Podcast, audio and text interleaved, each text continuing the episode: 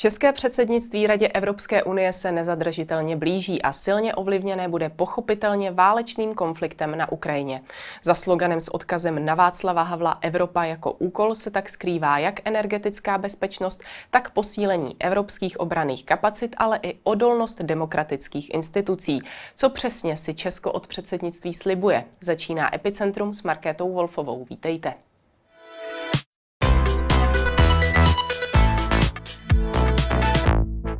Ve studiu je se mnou ministr pro evropské záležitosti Mikuláš Bek. Dobrý den. Dobrý den. Jaké to je být vůbec prvním ministrem nově vzniklého rezortu? No já vlastně nejsem prvním ministrem, protože během minulého předsednictví v roce 2009 jsme měli dokonce vicepremiéra a potom po pádu vlády ministra pro evropské záležitosti, takže vlastně je to jakýsi návrat do eh, role, která už tady v minulosti byla ale pak samozřejmě spoustu let došlo k přetržce, takže se všechno muselo nastavovat znovu, takže jsem přišel do prázdných kanceláří a budoval jsem svůj kabinet a ten nejužší tým poradců v těch prvních týdnech a měsících. Takže bylo to určitě trochu dobrodružství, ale na druhé straně měl jsem vlastně oporu v některých těch bývalých ministrech a vicepremiérech, se kterými jsem se radil o tom, jak fungovalo to minulé předsednictví a hledal jsem cestu, jak dobře nastavit ty vztahy během teď toho následujícího půl roku. Nicméně jste určitě rád, že se tento rezort vrátil.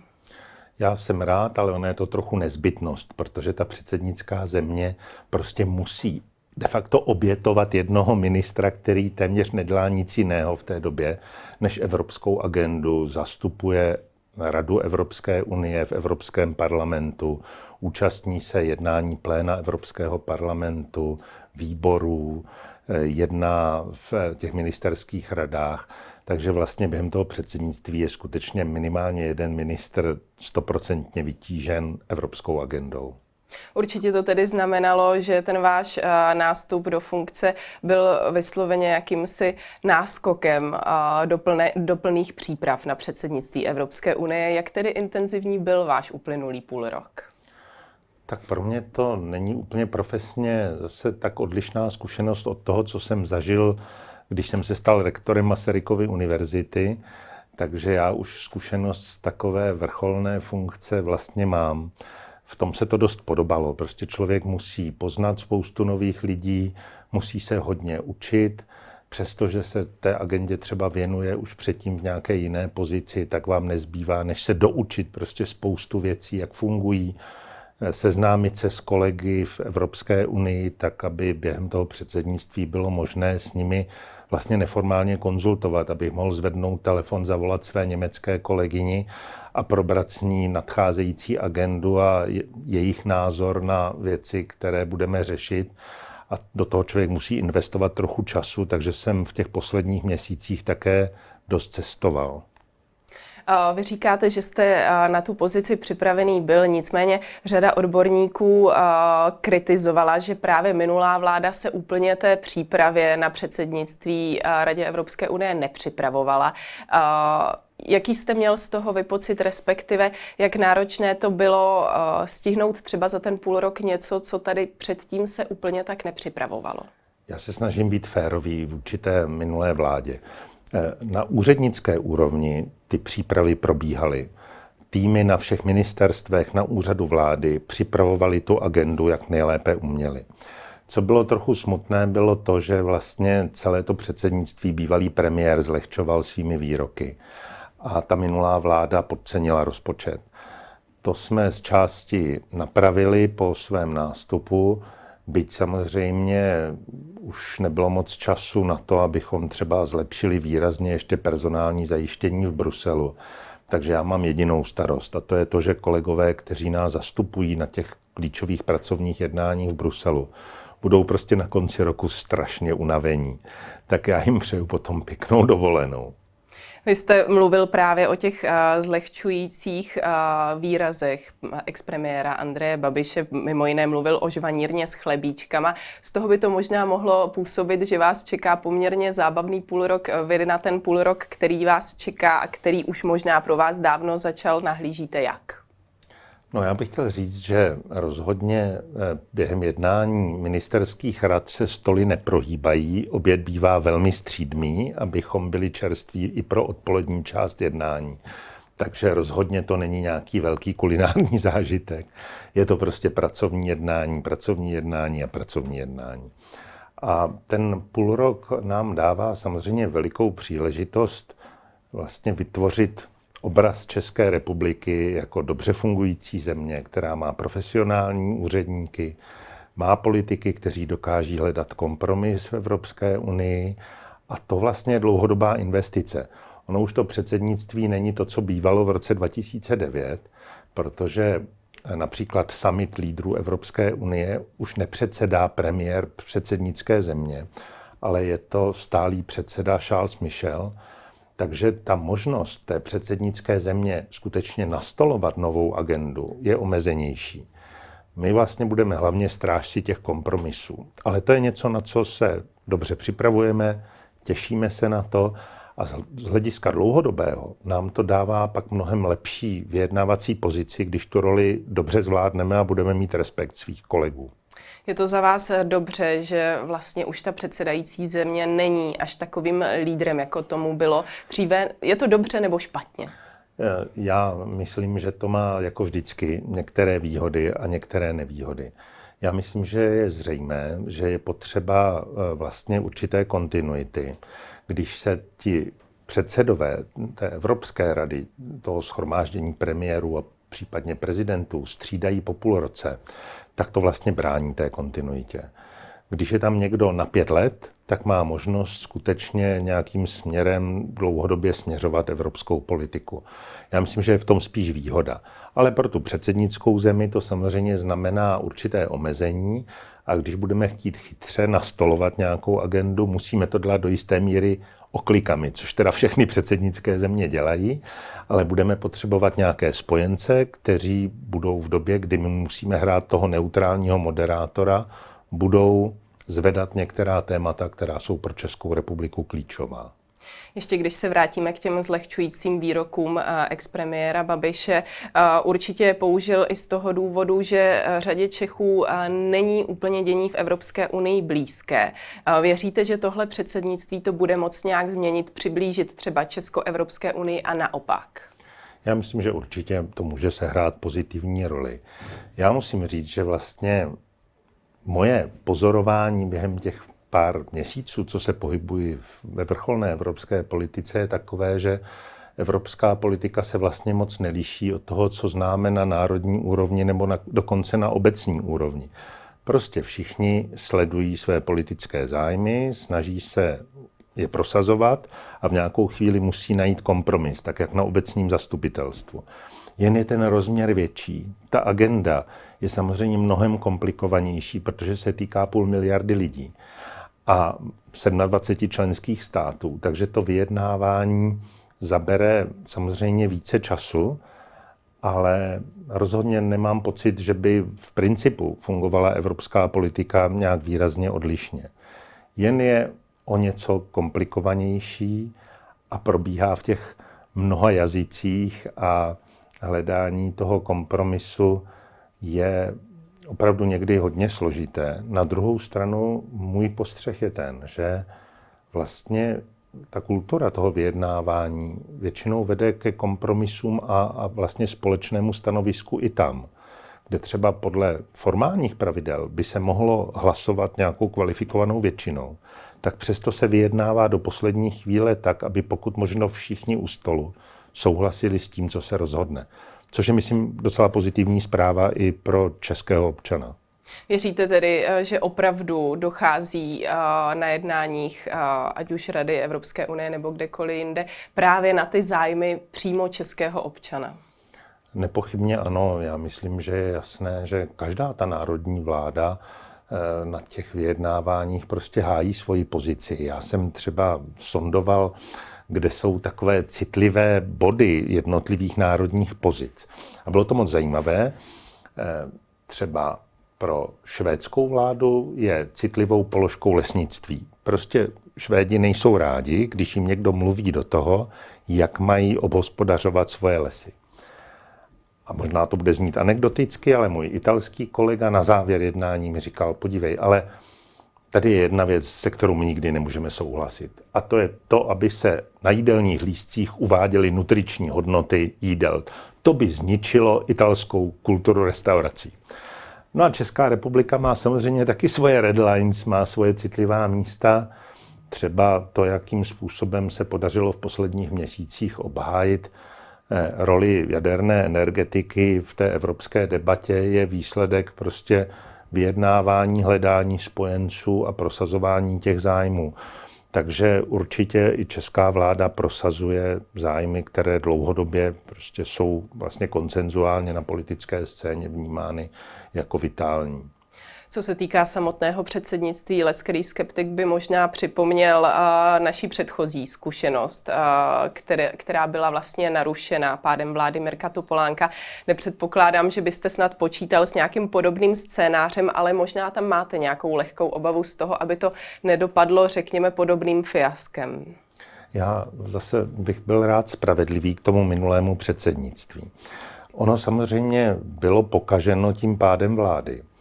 Ale na té pracovní úrovni, diplomatické úrovni, na úrovni úřednické, vlastně bylo poměrně úspěšné. Na to se trochu zapomíná. Takže buďme fair.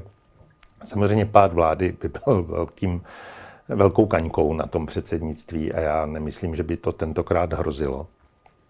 Ale já sám se vlastně neobávám ničeho velkého, spíš se mi zdá, že je možné, že ta evropská politická debata bude během našeho předsednictví opravdu jako velmi náročná v tom, že tady bude strašně moc vážných témat současně na stole. A e, byl bych rád, kdyby se podařilo tu politickou energii koncentrovat skutečně na to, co je, co je nejdůležitější. Někteří evropští hráči podle mého soudu pořád ještě žijí v tom starém světě, jakoby před tou válkou na Ukrajině. Pořád ještě mají své politické agendy, které mají nastaveny řadu let a chtěli by je dokončit. Ale prostě svět se radikálně změnil. My si to musíme připustit. Musíme kriticky zhodnotit, co to znamená pro evropskou politiku. A teď se soustředit na věci, které jsou rozhodující pro občany v Evropě. Na energetiku, na bezpečnost, témata, která prostě ovlivňují cenami energií a dostupností topení v zimě, prostě úplně každého.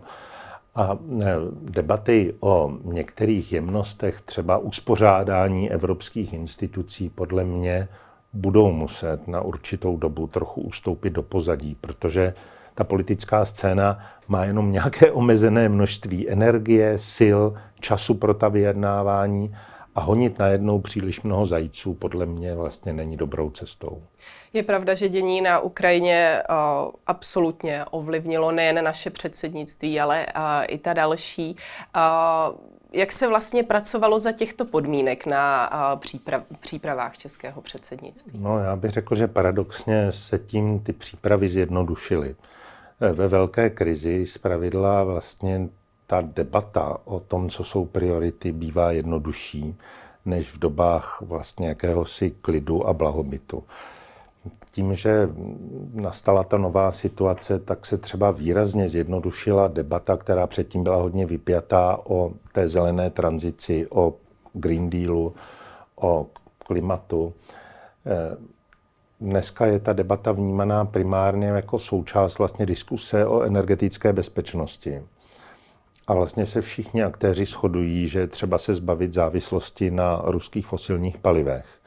A diskuse o obnovitelných zdrojích tím získala mnohem klidnější charakter než třeba před rokem, kdy se tak jako vypjatě debatovalo mezi tou konzervativnější částí politické scény a tou progresivistickou zelenou, tak dneska ta debata podle mě nabyla věcnějších charakterů, stejně tak jako debata například o tom, jak dlouho budeme využívat ještě uhlí jako zdroj energie v některých oblastech, kde prostě panuje určité pochopení v řadě zemí pro to, že možná se bude v některých zemích centrálně vytápět pomocí uhlí o něco déle, než se to zdálo pravděpodobné před dvěma roky.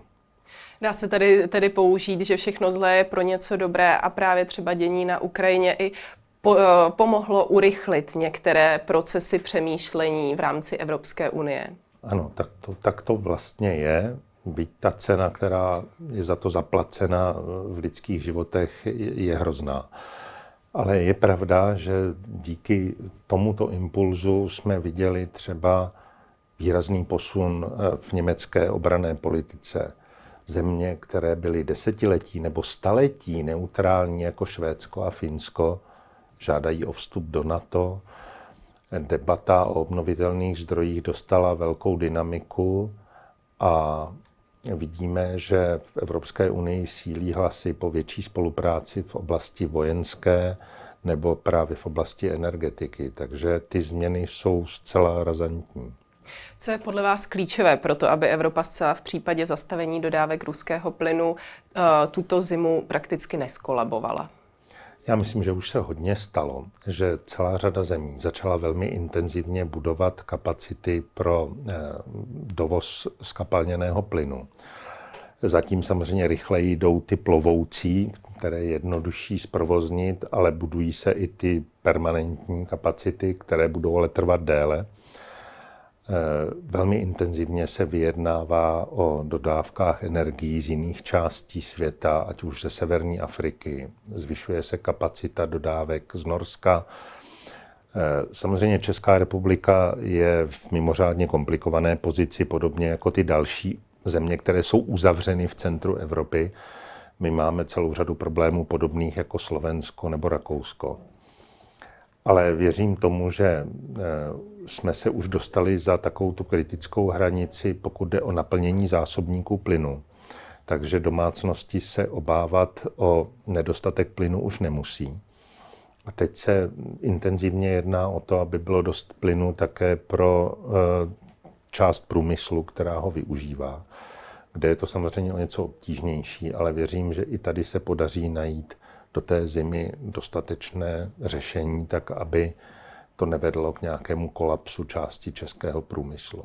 O té komplikované situaci tady přednedávnem v našem pořadu mluvil právě Mirek Topolánek s tím, že nás čeká extrémní zkouška jednotnosti jako Evropu. Konkrétně řekl, budou se rozevírat nůžky mezi těmi, kteří jsou u stolu a mezi těmi, kteří se musí doprošovat s tím, že my budeme přeci jenom tou zemí, která se bude muset doprošovat.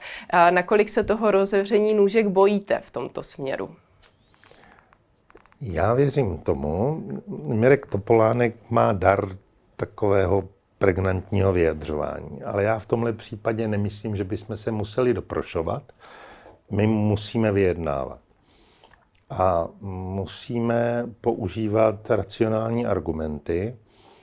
A já bych řekl, že je vidět, že když to děláme intenzivně a jsme dobře připraveni, tak se nám daří vlastně dosáhnout kompromisu, který je pro nás přijatelný. Například ta debata o tom šestém balíčku sankcí, který nakonec obsahoval i ropu, dopadla pro Českou republiku vlastně velmi dobře. Díky velkému úsilí našich diplomatů, politiků a nakonec premiéra se prostě podařilo vyjednat to, co jsme potřebovali. Nemuseli jsme se doprošovat, ale museli jsme dávat na stůl prostě platné argumenty. Pomocí expertů jsme museli prostě zmapovat kapacity těch, těch ropovodů v Evropě a dokázat, že prostě nemůžeme z měsíce na měsíc přestat dovážet ruskou ropu a nakonec jsme dostali tu výjimku. Takže já věřím tomu, že když budeme takhle postupovat, tak jsme z to dosáhnout toho, co Česká republika potřebuje i bez nějakého doprošování. Věříte tedy, že celá tato situace, kterou ovlivnilo dění na Ukrajině, bude dál Evropu sjednocovat, že nás nečekají naopak turbulentní časy, kdy se budeme muset dohadovat o zcela nových tématech? Podívejte, to heslo Evropské jednoty je potřeba vlastně chápat realisticky. Evropská jednota nikdy není jednotou jednoho hlasu, to není písnička pro jeden hlas, to je vždycky sbor, kde je těch hlasů víc. Eh, a ty hlasy jenom musí na sebe brát ohled v nějaké harmonii a musí usilovat o tu finální schodu. Ale prostě evropská debata je vždycky komplikovaná. Je to 27 států, které mají prostě jiné výchozí pozice, jiné zájmy ale důležitá je ta vůle najít ten kompromis. A to se, myslím, daří. Nepochybně nás čekají velmi složité debaty kolem eh, kandidátského statusu pro Ukrajinu, rozšiřování Evropské unie, možná kolem změny nějakých rozhodovacích procesů v Evropské unii, protože je jasné, že Evropská unie 27 států už je poměrně komplikované těleso a když si představíme, že by těch států bylo třeba 35, tak je jasné, že ty rozhodovací procesy musí být trochu jiné, aby byla zachovaná nějaká efektivnost toho rozhodování. Takže já eh, vím, že nás čekají tvrdé debaty, ale zároveň věřím tomu, že se podaří zachovat tu společnou vůli najít nakonec řešení, které je akceptovatelné pro všechny. Jednou ze zásadních debat je určitě nyní snaha Ukrajiny stát se členským státem Evropské unie. Věříte tomu, že opravdu se na tom celá ta 27. brzy shodne? Já věřím tomu, že se shodne. Já jsem v tomhle optimista. Zároveň vím, že nás to bude stát ještě spoustu přesvědčování a práce. Eh, myslím si, že tady je strašně důležité, aby všichni čeští politici, kteří věří, že to je dobrá věc, vlastně pracovali na přesvědčování našich partnerů v Evropské unii, ať už jsou to ministři, premiéři, poslanci, senátoři, evropští poslanci. My musíme dávat na stůl zase vlastně racionální argumenty, což si myslím, že se daří. Eh, myslím, že ty hlavní argumenty jsou dva. Eh, kandidátský status pro Ukrajinu a otevření té standardní cesty rozšíření byť tam nebudou žádné zkratky a bude to dlouho trvat, je součástí řešení té uprchlické krize. Prostě mají-li ti uprchlíci mít rozumnou motivaci se někdy vrátit na Ukrajinu, pak potřebují to, aby Ukrajina měla garantovanou nějakou cestu do budoucnosti. A za druhé, a to je argument, na který slyší i v těch třeba jižních zemích, které jsou od toho konfliktu dál, stabilizace situace na Ukrajině je důležitá pro potravinovou bezpečnost pokud by vypukla opravdu vážná krize v některých afrických zemích, tak lze očekávat další migrační vlnu, která by primárně zasáhla jich Evropy. A pokud tomu chceme předejít, tak čím rychleji se bude dařit nastartovat na Ukrajině pozitivní vývoj, jak ekonomický, tak společenský, tím lépe a tím se sníží tohleto riziko. A musíme takovéhle argumenty dávat na stůl, přesvědčovat a říkat, podívejte se, tohle je jako důležitější, než obava o to, že to bude představovat nějakou další ekonomickou zátěž, protože se pak může ukázat, že samozřejmě ta ekonomická obnova Ukrajiny bude velkou příležitostí pro evropské firmy, pro evropský obchod a průmysl. Takže není to rozhodně jenom vlastně odčerpání prostředků z Evropské unie, bude to zároveň i investice do budoucna. S předsednictvím se neodmyslitelně pojí také slogan Evropa jako úkol v anglické delší verzi Europe as a task, rethink, rebuild, repower. A dá se pod tím představit ledacos, možná někdo by to vztáhnul ani ne tak na Evropu jako přímo na Ukrajinu. Vy sám byste tento slogan uvedli jak? Tak první část toho mota vlastně vychází z řeči Václava Havla z roku 96, Eh, ve které vyzývá k reflexi a přemýšlení o roli eh, Evropy ve světě, který se výrazně změnil. Eh, to byl svět, kdy se zdálo, že zvítězila liberální demokracie na všech frontách. A on vyzýval tomu, abychom seriózně a upřímně přemýšleli o tom, jak má Evropa působit v takovém novém světě. V tomhle je určitá paralela s tou současností, protože i my jsme svědky radikální proměny geopolitického uspořádání. Svět prostě se výrazně změnil počátkem války na Ukrajině. Je tady jeden rozdíl. Eh, Václav Havel tehdy žil ve světě, kdy bylo dost času k tomu přemýšlení. My teď musíme přemýšlet velmi rychle rychle se pak musíme rozhodnout a rychle musíme jednat. V tom je veliká odlišnost. A za tou dvojtečkou jsou tři anglická slova, která vlastně rezonují s dnešní rozpravou v evropské politice. To slovo rethink znamená znovu přemýšlet, znovu promýšlet. To je ta kritická reflexe toho, co se změnilo.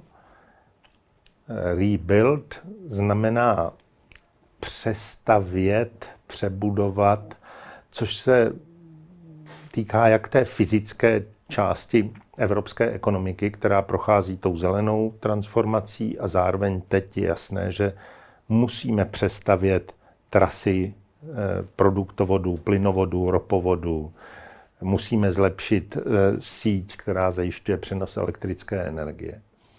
A zároveň to samozřejmě znamená i to, že musíme změnit některé struktury fungování Evropské unie. Takže to rebuild má jak tu fyzickou, tak jakousi nehmotnou stránku. A to slovo repower, které je na konci, je zase více značné. Znamená to v současném žargonu evropské politice vztah eh, k nedávnému legislativnímu návrhu, který se jmenuje Repower EU, což je návrh, který má zajistit právě osvobození od těch ruských zdrojů energií a zajistit energie pro tu příští a další zimy. Ale zároveň to samozřejmě znamená nejenom znovu nabít tou elektřinou nebo energiemi, ale znamená to posílit. I v tom vojenském slova smyslu. Znamená to posílení těch obraných kapacit. Takže ta tři slova tou svojí víceznačností vlastně velmi dobře podle našeho přesvědčení vlastně soustředují pozornost na klíčové agendy Evropské unie. Oni samozřejmě neříkají, žádné moto neříká, co se má konkrétně stát, ale má soustředovat tu pozornost na přemýšlení o věcech, které teď jsou v centru evropské politiky a za tím motem následuje text samozřejmě o politických prioritách a pak takový techničtější program toho předsednictví. Takže ti, kdo se budou zajímat o to, co chce Česká republika dosáhnout, tak samozřejmě dostanou, jestli se nemýlím, zítra odpoledne plnou verzi toho textu, který bude k dispozici.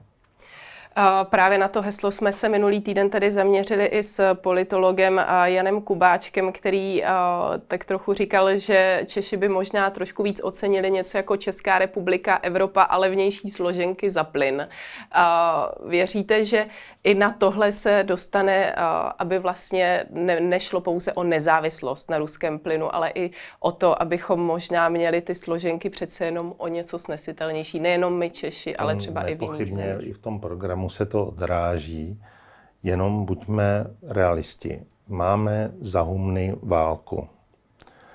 Očekávat, že za takovýchhle podmínek bude vypadat cena energií stejně jako před válkou je nerealistické.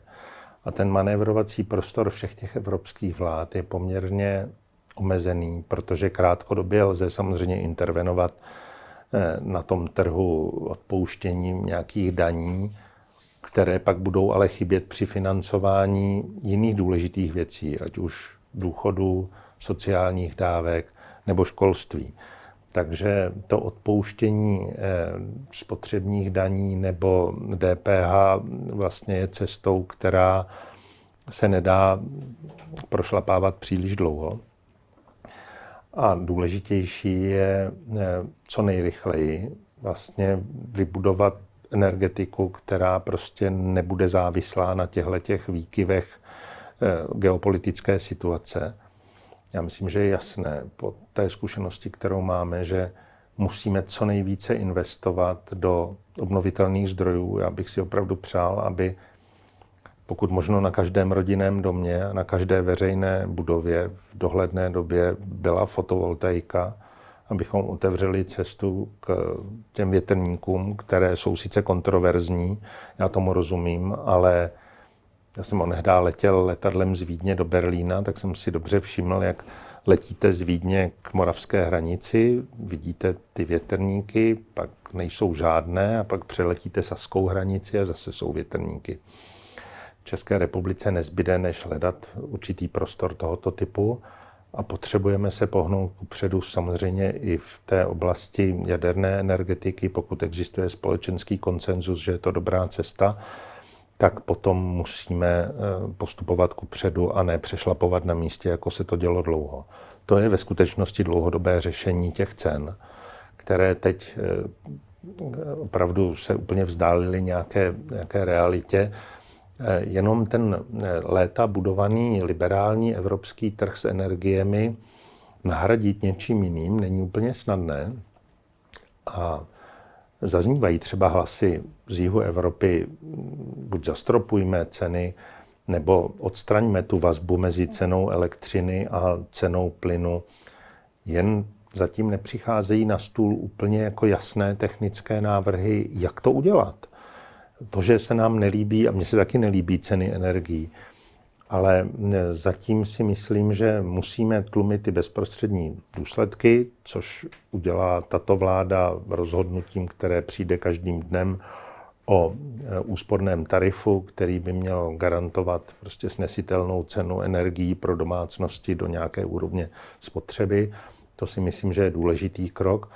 Ale ještě důležitější je zmobilizovat dostatečné prostředky, především z evropského rozpočtu, na to, abychom dohnali těch deset ztracených let, kdy jsme nebudovali žádné obnovitelné zdroje po roce 11, nevybudovali jsme žádný blok jaderný a vůbec jsme nepokročili třeba v oblasti vodíkových technologií, které v řadě zemí už jsou využívány v mnohem větším rozsahu.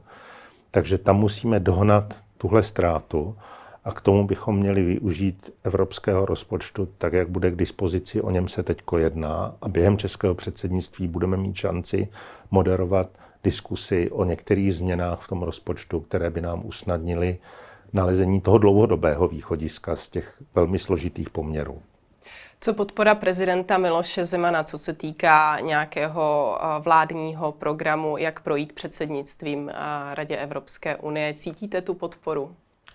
Eh, já myslím, že, eh, že to v tuhle chvíli není nějaké důležité téma. Eh, uvidíme, jakým způsobem se prezident bude k předsednictví vyjadřovat, ale myslím si, že to, ta agenda předsednictví je dneska především v rukou liniových ministrů, je v rukou premiéra a je především v rukou těch vysokých úředníků. To je třeba přiznat. O úspěchu toho předsednictví primárně rozhoduje mnoho set lidí, kteří se věnují předsedáním pracovních skupin nebo diplomatů, kteří předsedají jednotlivým pracovním skupinám, koreperu a podobně.